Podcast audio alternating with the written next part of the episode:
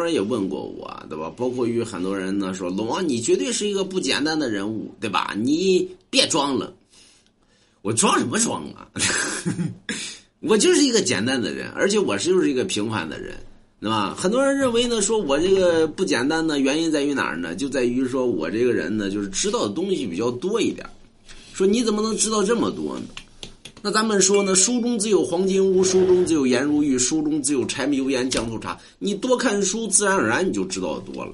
所以知道的多，并不代表于这个人是一个不平凡的人。其实他也是一个很平凡的一个人，那么就比如说我也是一样，啊，就是纳天下之知识为己用了。你把别人的东西学到了，用自己的能力呢去表达出去，这就是你的了。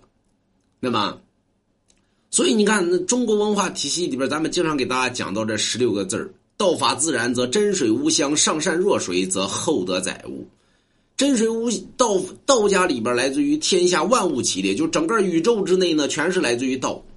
那么真水无香的人心中无任何杂念，世间万物的东西呢，皆为你所用。人之上善，则心如止水。就是你在于做任何事情的人，都是一个修行的一个阶段。那你在修行的过程之中呢，你在做事情呢，不是因事而做，而是为事而做，对吧？厚德载天下万物，天下万物皆为你所用。就是你把天下的东西呢，能够做到，这天下的东西呢，都是你的。是怎么能做到呢？哎，真水无香嘛，心中没有任何杂念，这东西都是你的。你心中为什么说我想拥有？其实你心中有了杂念，所以你永远拥有不到。所以前者叫道，道法自然；后者叫德，厚德载天下万物嘛。所以人只有道德，乃天下万物皆是你的。